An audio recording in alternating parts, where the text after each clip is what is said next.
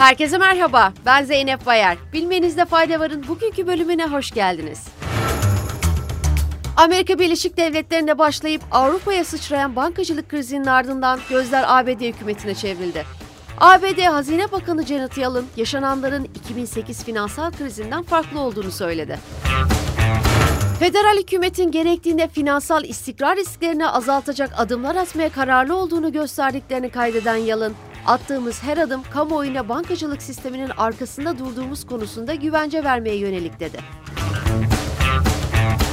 Küçük bankaların yayılma riski olan benzer zorluklarla karşılaşması halinde duruma müdahale edebileceklerini belirten Yalın, koşulları yakından izlediklerini ve birçok bankayla iletişim halinde olduklarını söyledi.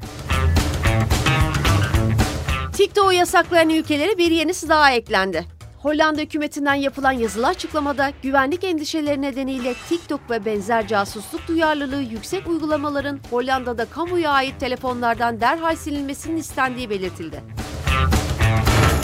Amerika Birleşik Devletleri'nde Beyaz Saray, Savunma Bakanlığı ve Dışişleri Bakanlığı dahil birçok devlet kurumu kongrede yapılan oylamayı beklemeden Aralık 2022 tarihinde TikTok'u yasaklamıştı. Avrupa Birliği Yürütme Organı AB Komisyonu ise 23 Şubat'ta güvenlik endişeleri nedeniyle çalışanlarına TikTok yasağı getirmişti. Google'dan bir haberle devam ediyoruz. Google yeni yapay zeka konuşma uygulaması Bard'ı bazı kullanıcılarına açtı. Rakibi ChatGPT'nin aksine kullanıcılar Bard üzerinden internetteki güncel bilgilere ulaşabiliyor ve Google It butonuyla arama yapabiliyor.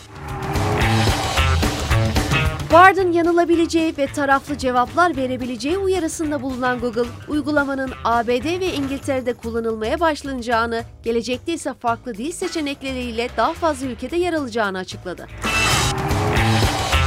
Instagram'ın arama sonuçlarında görülen yeni bir reklam biçimini piyasaya sürmeyi planladığı belirtildi. The Verge'de yer alan habere göre Instagram yeni formatı denemek için sonuçlar sayfasına birkaç reklam yerleştirmeye başladı. Ferrari'den bir haberle bilmenizde fayda varı noktalıyoruz. İtalyan spor otomobil üreticisi Ferrari, müşterilerinin kişisel bilgilerini ifşa eden bir siber saldırıya uğradığını açıkladı. Ferrari CEO'su Benedetto Vina, müşterilere gönderdiği bir mektupta bilgisayar korsanlarının müşterilerin adlarına, e-posta adreslerine ve telefon numaralarına eriştiğini açıkladı.